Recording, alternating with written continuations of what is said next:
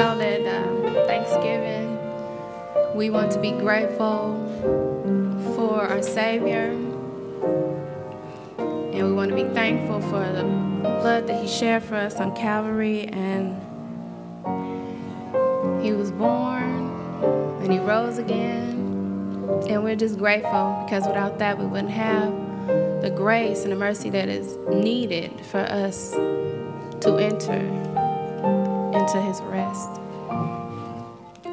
God sent his son.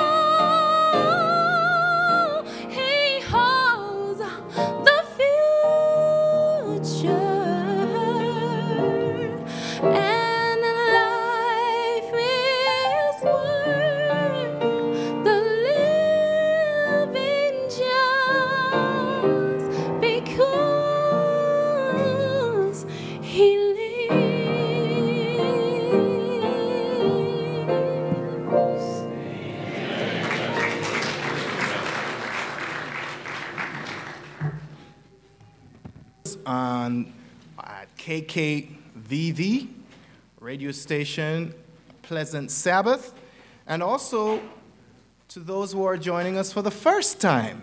We hope that you would continue to worship with us here at the Abundant Life Seventh day Adventist Church. To also uh, our regular online viewers uh, who are watching us live at this time, we, we are so excited to have you, and we hope this visit may not be the last. Our speaker today is our senior pastor, Dr. Calvin B. Rock. He has been with us for some time now and has been our chief spiritual leader, and we appreciate his ministry here. Before he comes to us, we will have a sacred selection from our dear brother Ryan Johnson, and then we will hear our senior pastor, Dr. Calvin B. Rock, hear ye him.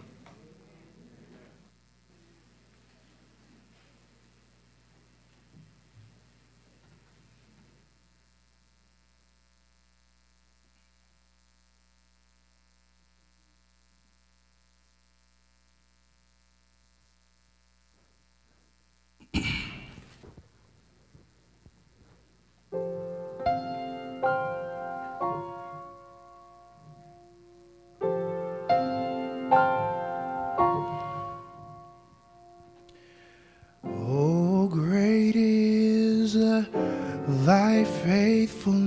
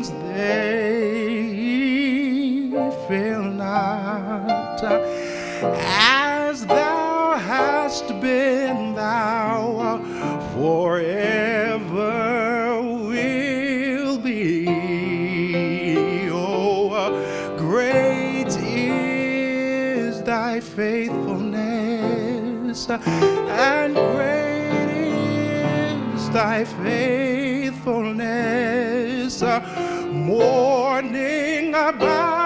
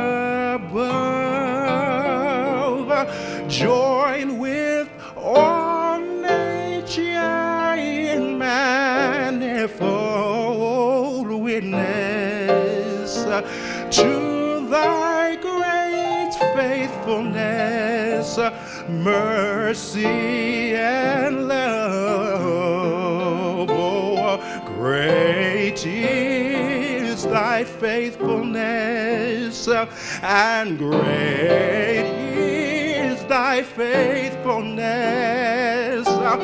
Morning by morning, new mercies I has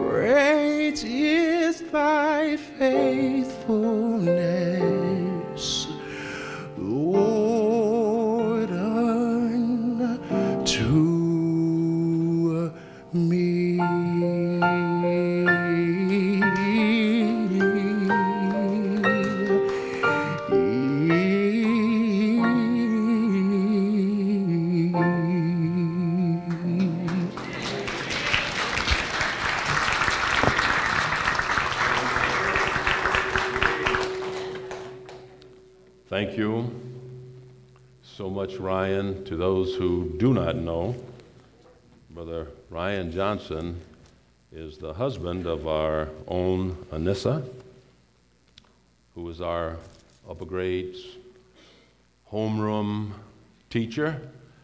And if it were not for him, OC would be counting to eight and not ten. I understand we have Elder Pennick's children here. They've grown up so fast and so big, I didn't know them. Stand up, turn around, and face your home church. These are the children who were here some years ago. Give them a hearty amen. The children of Elder William Pennick. Please give your parents our best regards. We love them and wish them continued Godspeed. Did you have a good Thanksgiving, saints? You, you, you appear to have had such. You look healthy and well. I am um, missing our Samoan friends. Some of you may know that our Samoan congregation has fairly well dispersed. Pastor Jacob is now at the seminary studying, and that's good, but when he left, or about that same time, many of those who were worshiping with us and he as their leader have uh, also moved to other places. You'll also notice that our Spanish contingent, we have some who are still with us, of course, in this service, but most of our Hispanic membership is worshiping across the street in the house. Um, they have told me, Pastor, we thank you for those earphones, but we would like to hear the gospel in Espanol. So uh, we've opened the doors over there, and we miss them as well, but they'll be with us um, in our communion services and otherwise. And again, to all of our visitors and to all of our members, may God continue to give us all a blessed Thanksgiving season. Many of our members are away visiting, even as we have visitors here. Today, we have many of our members who are away, and we're praying for them. But for our message today, I'd like to dig into, to delve into a scripture and a thought that I submit is particularly appropriate for the occasion, for the season, for the weekend. And this is Psalm chapter 67, Psalm the 67th division. And I'd like for you to read with me verses 1 to 5. And I guess if I had to title this message, it would simply be Thanks to the Judge. Thanks to the Judge. Psalm 67, verses 1 to 5. And we read God be merciful to us and bless us, and cause his face to shine upon us, that your way may be known on earth, your salvation among all nations. Let the peoples praise you, O God. Let all the peoples praise you. O let the nations be glad and sing for joy, for you shall judge the people righteously and govern the nations on earth. May I emphasize the latter part of verse 4? For you shall judge the people righteously and govern the people or the nations on earth. Shall we pray? Father in heaven, we open the word now, very aware that only the Holy Spirit's presence will make this conversation effective. And we want it to be, for we need the truth, we need the inspiration and encouragement that is here found. So, according to your grace and mercy, bless us, we pray, in Jesus' name. Amen. And as I get into the introduction, I want to remind Brother Beeman are you here, Brother Lawrence? Still with us? Our guest on Thanksgiving Day. Perhaps um, he's no longer in the congregation, but I want you to meet him as well. But let's look now. Psalm 67, verses 1 to 5, is one of those. Psalm 67, 1 to 5 is one of those many places in his book, in the beautiful book of Psalms, read from in our scriptures so well, led by Pastor Lee Wars, that contains the psalmist's view of God as the great judge of the universe. There are numerous reasons for David's thanksgiving. And when we read the Psalms, we hear him praising and thanking God over and over again.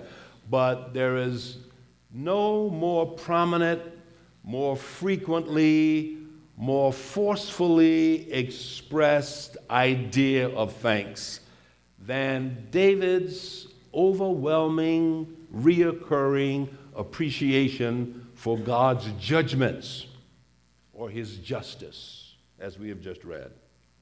Psalm 19:9 records the judgments of the Lord are true and righteous altogether. Psalm 96:13 reads, "For he cometh, for he cometh to judge the earth. He shall judge the world with righteousness and the people with truth. Psalm 119, 164, and I like this one.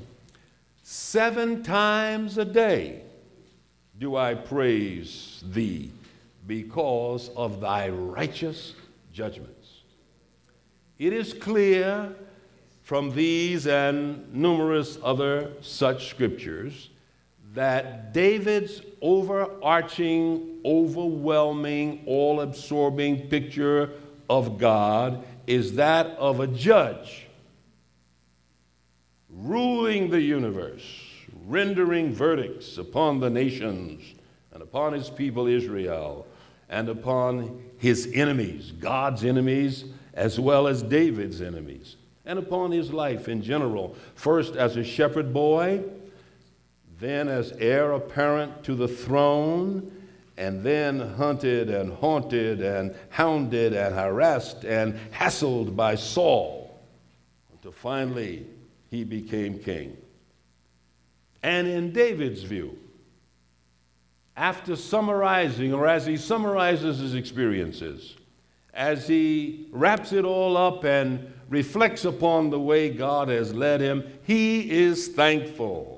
And his thanksgiving is more for that of this great God who is judge than any other picture he has of him. He sees him as a good judge. He's thankful that he is a righteous judge and that he is a kind, compassionate, considerate judge. Not like some and too many of the judges in our society today. Now, there are in our world some wonderful judges, but there are far too many judges that we have seen influenced by money, by graft, by greed, and even at the highest echelon in our nation, the Supreme Court, the, the, the nation's highest level of judging and judgments. It all depends upon which party put you in office. And there's something wrong. There, there's something wrong with, with five voting one way and four voting another way, and the five who vote one way belong to one party, and the four who vote the other way belong to the party whose president put them in. There's something suspicious about that. Something suspicious about that. And whether it's the Supreme Court, or the federal court or the district court or our civic courts about us, or even those judges on TV. And you know them, don't you? Judge Brown, the cool Judge Brown, Judge Judy, the feisty, snappy Judge Judy. And I have to turn her off sometime. Or the, the very smooth Judge Greg Mathis, and all the others, you know them. But when it's all said and done, these human judges, even when they do their best, are often flawed.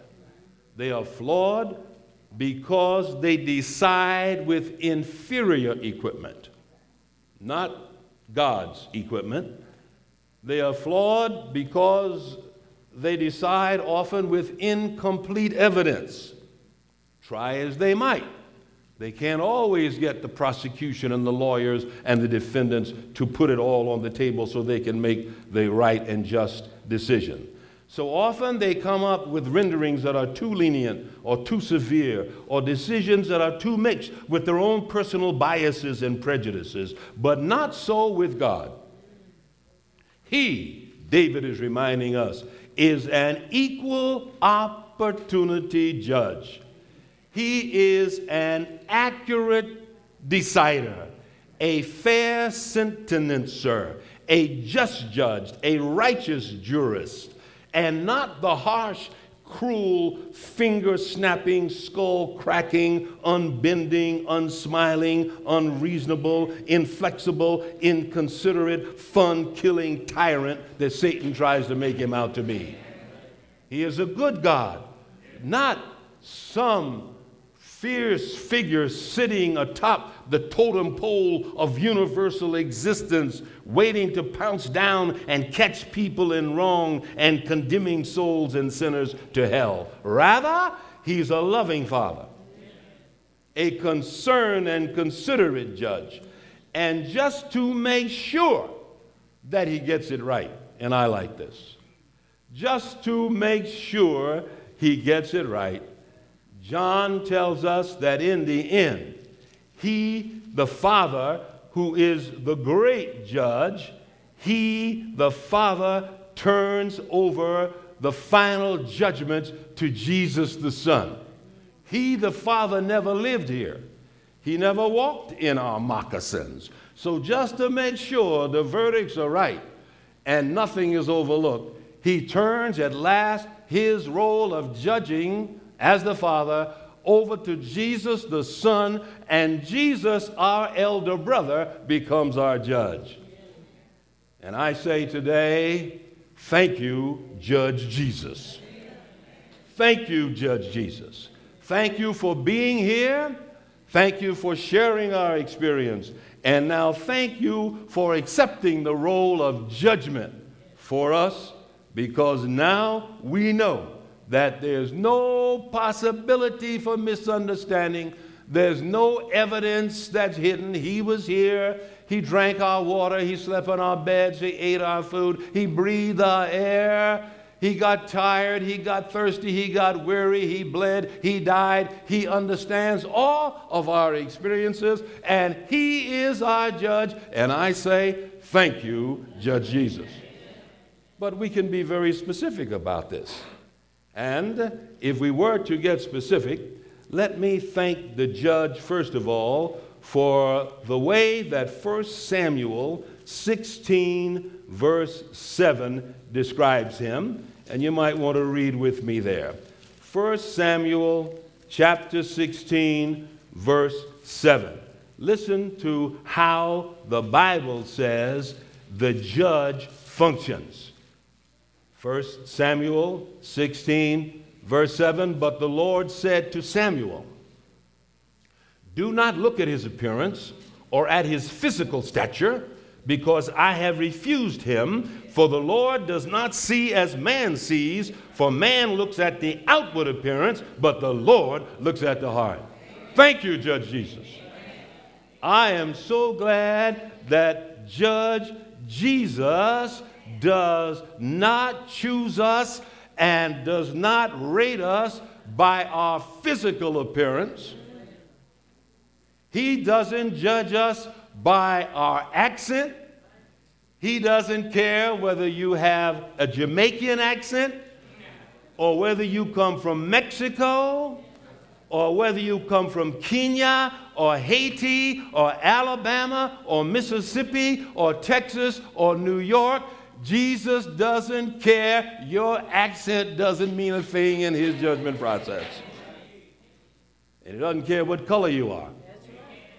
Judge Jesus does not rate us by the texture of our hair. Amen.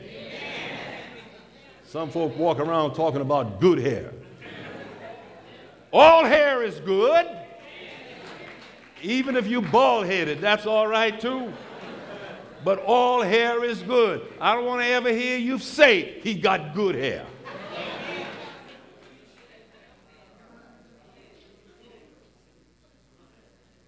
He doesn't judge us by our hair.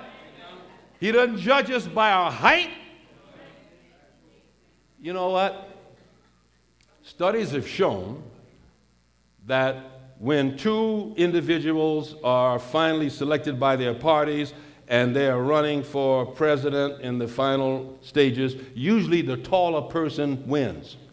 There have been studies that show the taller of the candidates usually wins, almost every time. But I'm so glad that while we may judge people in all these ways, all these physical characteristics, God doesn't care how high you have grown or how short you are. And I like the words of that sonnet that says, Were I so tall to reach the pole or grasp the ocean in my span, I'd still be measured by my soul, the mind's measure of a man. God doesn't judge us by skin or height or weight God doesn't judge us by the keenness of your nose.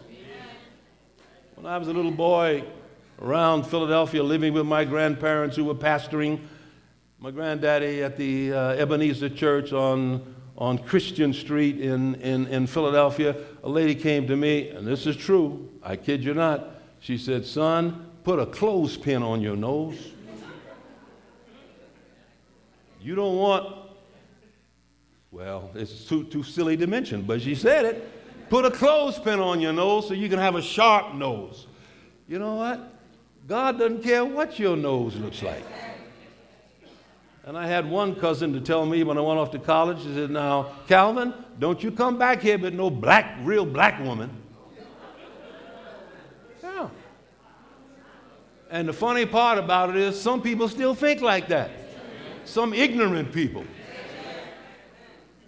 God doesn't care about your skin color. He doesn't care how flat your nose is or how thick your lips are. God doesn't judge by the outward appearance, God judges from the heart. And He doesn't care how much money you got in the bank or how many children you crowd into that one room. God judges from the heart. I never knew. Years ago, when my wife and I pastored in Detroit,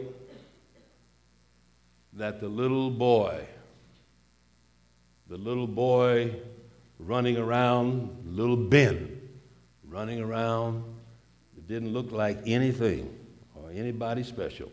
Just another poor boy with a struggling mother trying to rear him I never knew that he'd one day grow up to be Ben Carson and charm the world with his expertise.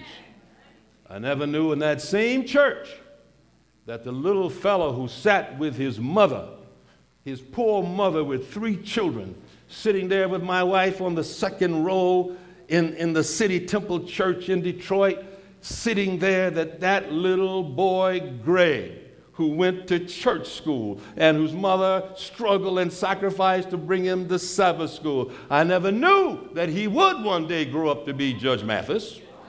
We had no way of knowing.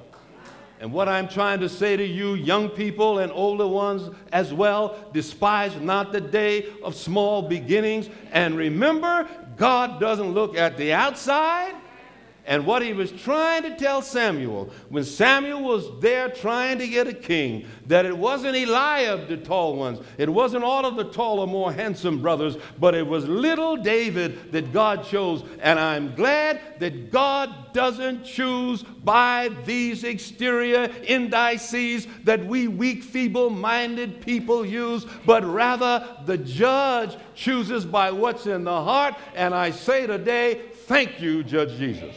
Thank you. But there's another way that the judge chooses. Over in the book of Mark this time.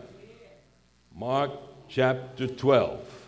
And I want you to hear the word of God because I am thankful and I'd like to make my testimony clear today as to how it is and why it is I thank the judge.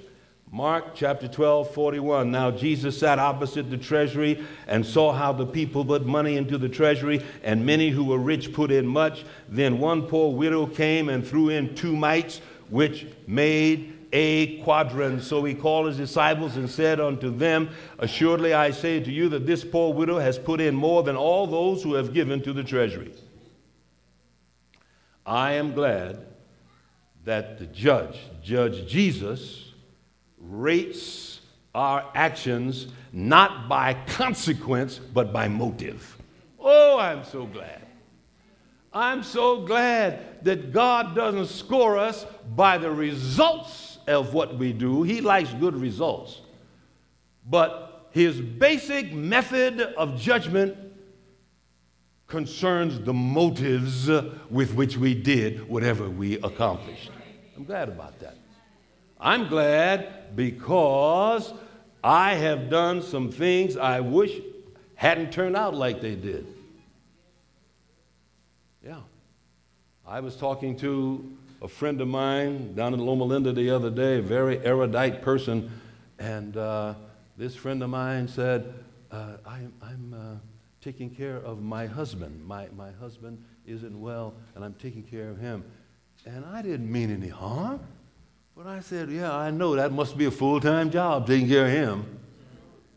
Just came out wrong. And, and, and there are times when we say things we're sorry we said. Times we do things that don't turn out right. But God doesn't judge from the results, He judges from the motives. He judges from the motives of the offerings we give. We had a rally here the other day. Some people gave $20, some people gave $40, and that's all they could do. God judges from the motives.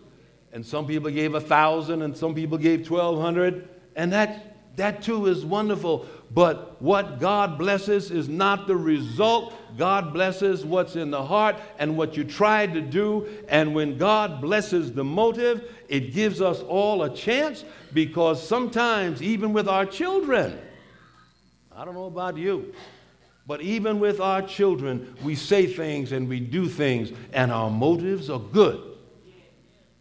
But the consequence may not be so good.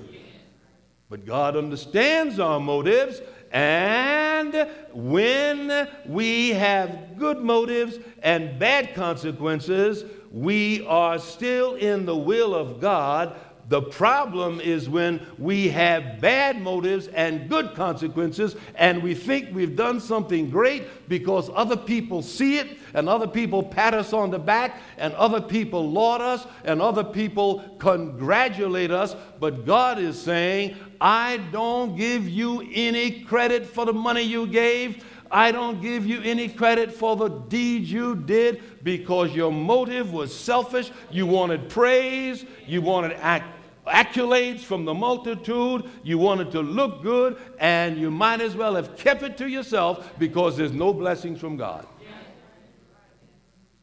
God judges from motives and not consequences, and I say thank you to the judge.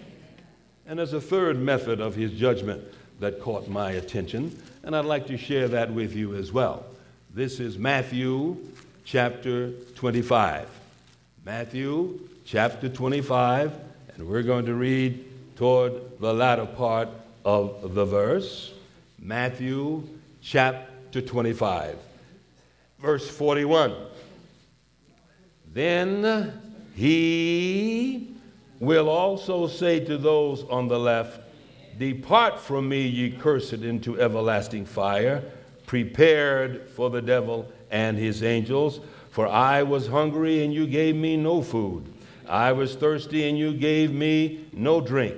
I was a stranger, and you did not take me in naked, and you did not clothe me sick in prison, and you did not visit me.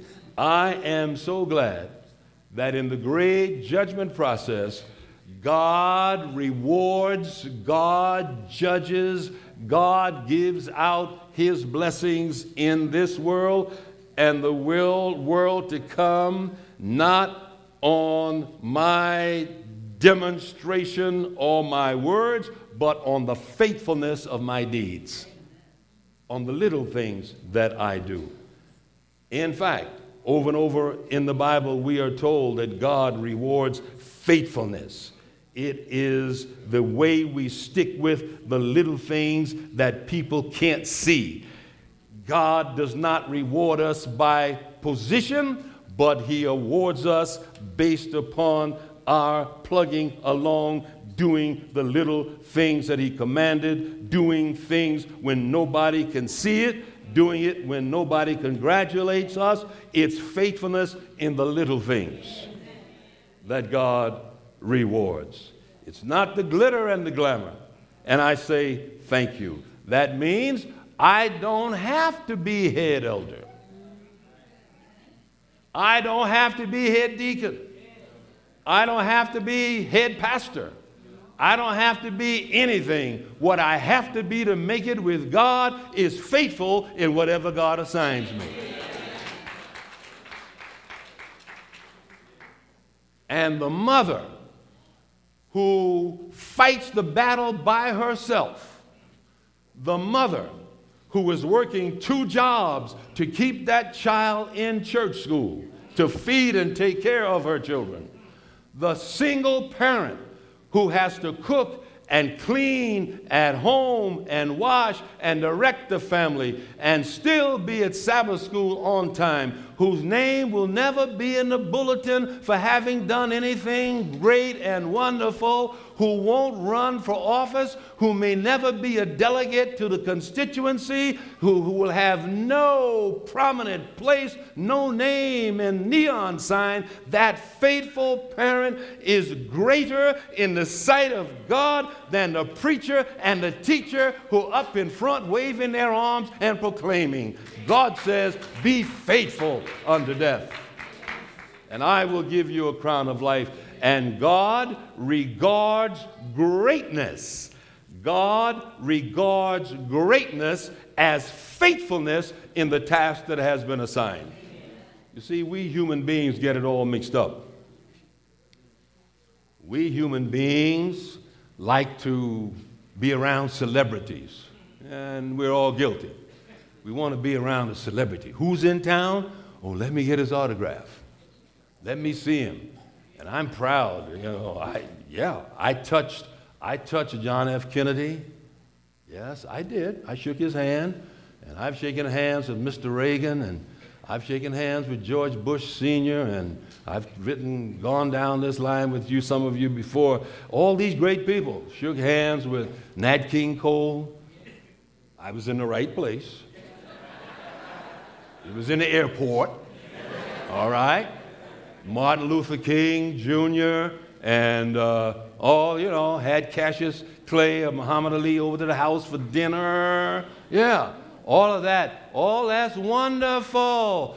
But that celebrity status that is such a rage in our society is not what God judges. That's not what's going to get us into the kingdom. The bright lights and the big names, what's going to make us have the approbation of God is being steady, is being on time, is fulfilling the duty God gave me. It's just grinding it out and plugging away, doing whatever I can, whatever my hands find to do, do it with all my might. And when God comes back, He's going to say, Well done, thou good and faithful servant. Thou hast been faithful over a few things. I will make thee ruler, ruler over many. And I say, Thank you, Judge Jesus. Thank you that you're not judging us like humanity judges itself. And fourth, of the five elements for his judgment that I particularly appreciate today, I am thankful for the thought that is encapsulated in the book of Luke, chapter 22, verses 31 and 32. Listen to what the Bible has to say.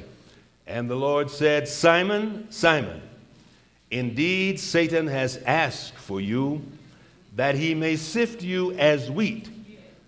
But I have prayed for you that your faith should not fail. And when you have returned to me, and the old King James says, when you have been converted, strengthen your brethren.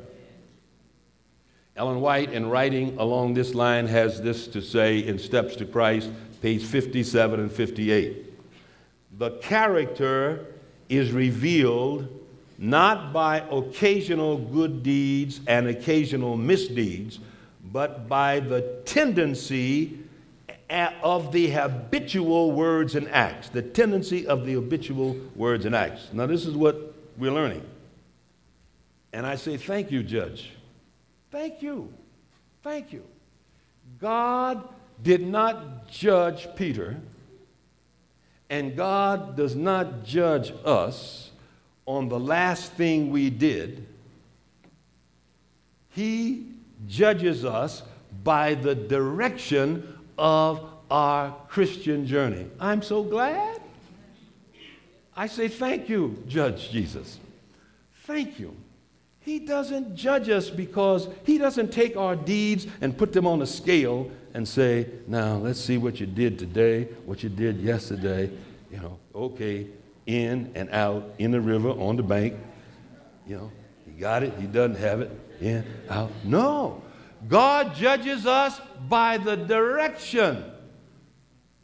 Yes, we make mistakes. Yes, we err. But He does not throw us out because we broke the Sabbath. We shouldn't. We shouldn't. He does not throw us out because we told a lie. We shouldn't. He does not throw us out of His will because we had lustful thoughts. We shouldn't. He does not throw us out because our diet or our dress is improper. He doesn't throw us out. He keeps us in His will and He keeps working with us. And we are not lost because we have done some certain thing wrong now and then, because God is judging us like He judged Peter. He knew that Peter was going to deny Him. He knew Peter was going to deny him. And he said, Look, Peter, what he was really saying in coded language, I know you're going to deny me, but you keep working on it, Peter, because I'm working on you. I'm not through with you, Peter. And when you get it right, Peter, you go back and take your renewed energy and you strengthen your brothers. And that's the way God is judging us today. Not by a certain deeds and acts, but by the tendency. It's like the stock market. You seen that chart? If it starts going down, it's going the wrong way.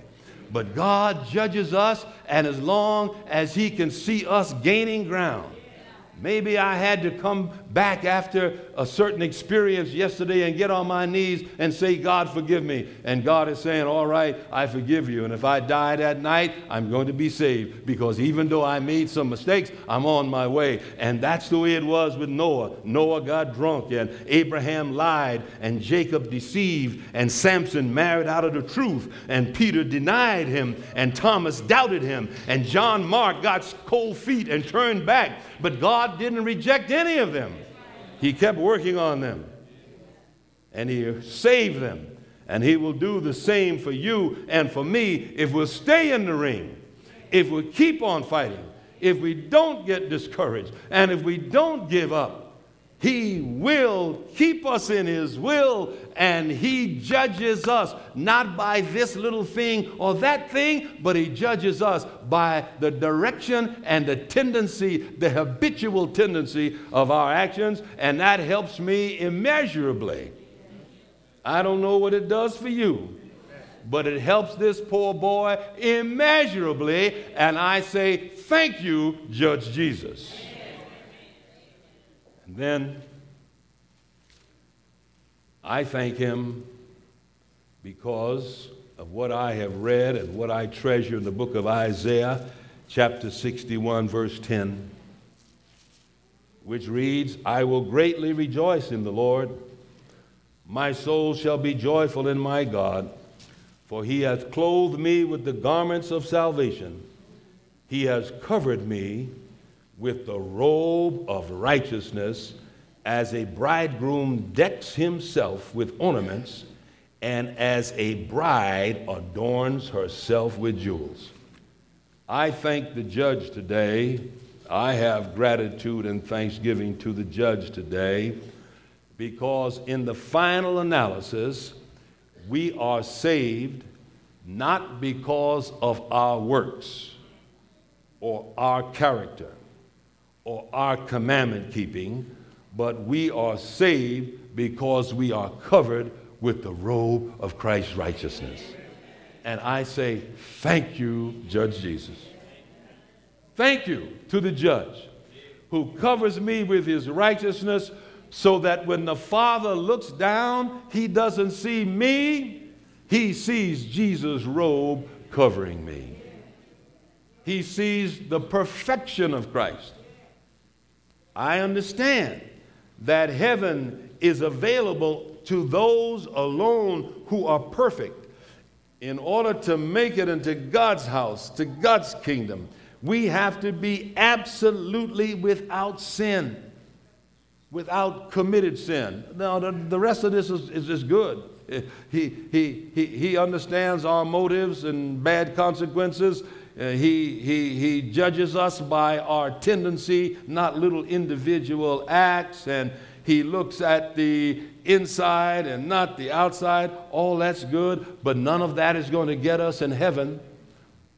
What's going to get us in heaven at last is the fact that we are perfect. God is not going to allow any bad consequences, good motives people to get in the kingdom.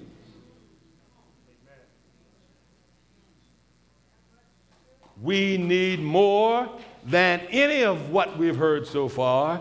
And so the blessed, righteous judge provides it with what Isaiah calls his robe of righteousness and that life that Jesus lived when he overcame temptation in the wilderness, when he overcame temptation before the Pharisees and Sanhedrin, when he went to Calvary and they tried to break him down by talking about his mother and his parentage and the way he was born. When they assailed him and said, Physician, heal yourself. When they taunted him and tried to, to, to embarrass and pique him to anger and revenge.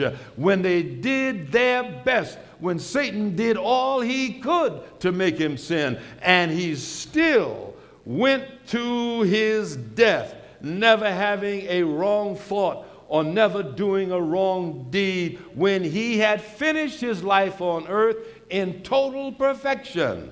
He does not take that perfection to glory and hide it away or polish it in some trophies in glory. Rather, He takes that righteousness and He gives it to you and to me.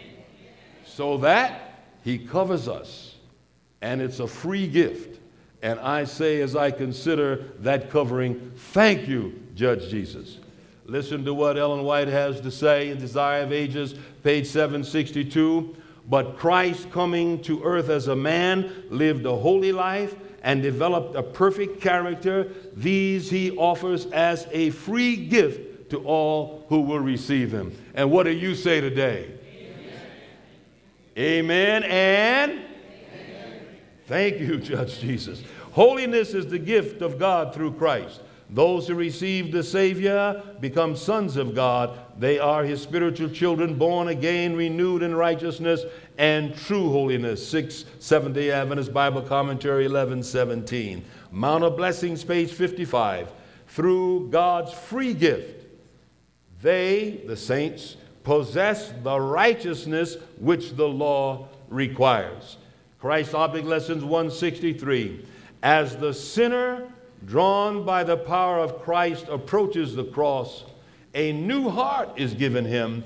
He becomes a new creature in Christ Jesus. Holiness finds it has nothing more to require. And I say, Thank you, Lord Jesus. Thank you to the judge. Thank you that he covers me so that this unholy flesh, this body, this mind with which I was born, which has all these evil urges, this, this unholy being, which means that I am a sinner even when I am not sinning, even when I'm sleeping. I am a sleeping package of sinful urges lying dormant. And I'll have those urges till I die. What helps me from day to day is that I read the Word of God. And as I read the Word of God, the love of God keeps those demons down. The love of God keeps them from expressing themselves in anger and, and lust and retaliation. But they're there, and because they will be there till this mortal puts on immortality, God cannot take me to his kingdom. I need more than anything else the righteousness of Christ, the free gift. And I say, Thank you, Judge Jesus. Thank you for his mercy. Thank you for coming into this world to experience what we experience, and then for taking all of that information and all of that knowledge and utilizing it for my personal benefit, that I can pass the test in judgment. And when I lie down to die, if I must, and you know, Ellen White says it another place, and the Bible says it more clearly, but everything living must die. You hear it?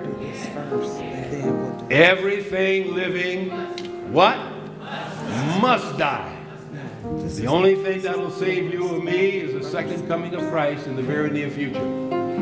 But everything living must die.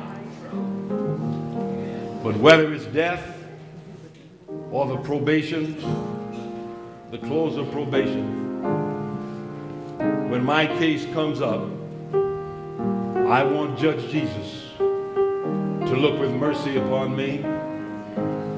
I want him to render back to the Father a verdict on my case that will permit me passage from this life to the other world. And when I'm there, through the ceaseless ages of eternity, I want to have an eternal thanksgiving. I want to thank the judge forever and ever I want to take my crown and put it down at his feet and say, Thank you, Judge Jesus.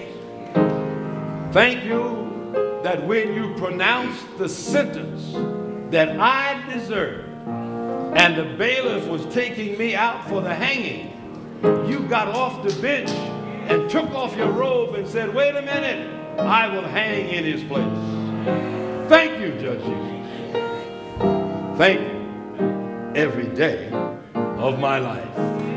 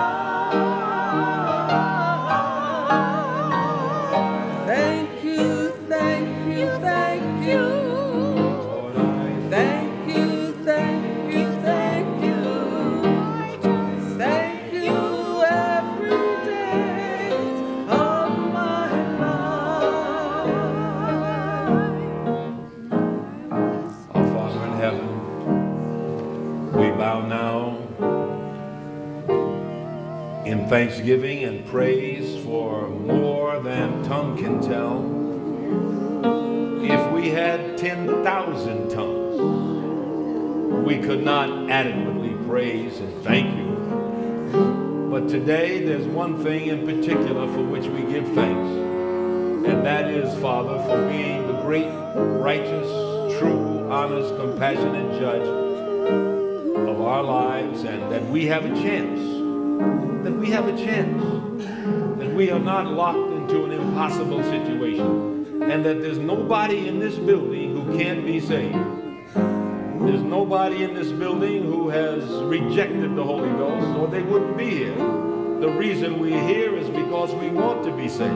So, Lord, as we look at the Calvary's cross, as we see Jesus, the great judge, we know that obedience is necessary, but we also know you give us the power to obey. But we also know that even when we obey, it's not enough. We can't obey well enough to be saved. So thank you, Judge. Thank you for all the provisions you made. Thank you for making it hard to be lost. And while I'm talking to the Father, let me finish my appeal with you. I don't know everybody here. I know some of you who are here who need to take a stand for God and you need to make a decision right now today and say, yes, with that kind of judge, I can't lose. And if you just help me, I'll get rid of these cigarettes and I'll get rid of the alcohol and I'll, I'll do whatever I need to do by God's grace because this judge has made it possible in so many ways for me to be saved, for my soul to be redeemed. And you would like to become a full-fledged official Sabbath keeper, a member of God's remnant church, you would like to be a Seventh-day Adventist Christian. If that's your category, just raise your hand right where you are. And our Bible workers will take note. They'll be around to get your name.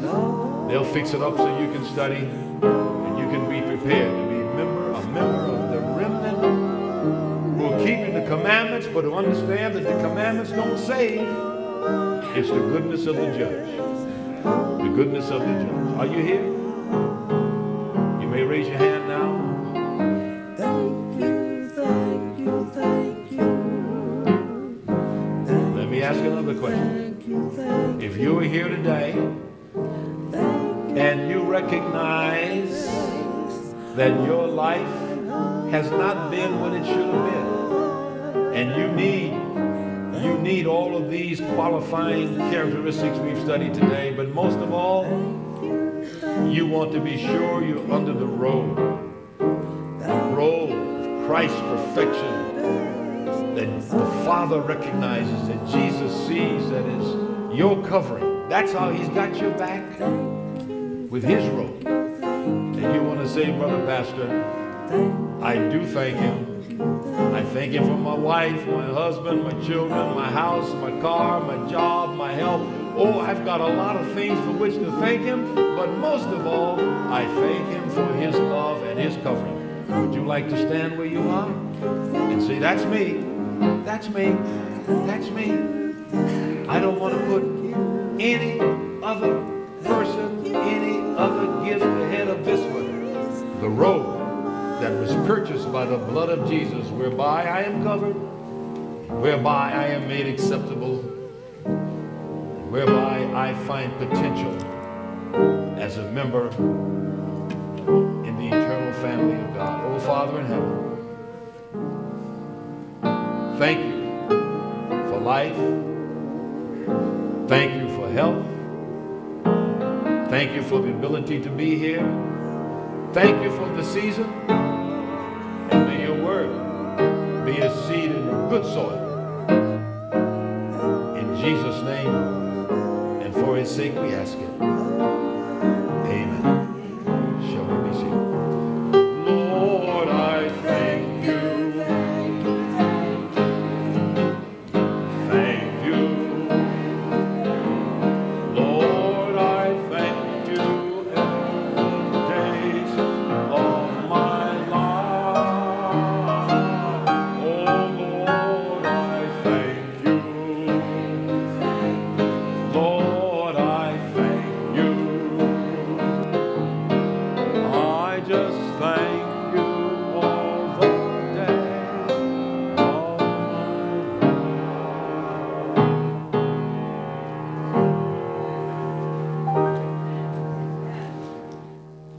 Church say amen? Amen. Amen. Shall we bow for our benediction? Precious God and our Father, we thank you so much for Jesus, the greatest gift that was given to this world. And Father, we are happy that we can be a part, that we can receive him by way of your Holy Spirit. Now, Lord, as we leave this place, may we leave with the outpouring of your Holy Ghost. And Father, we promise, we promise to yield to you forever and ever. Amen. Let the church say, Amen.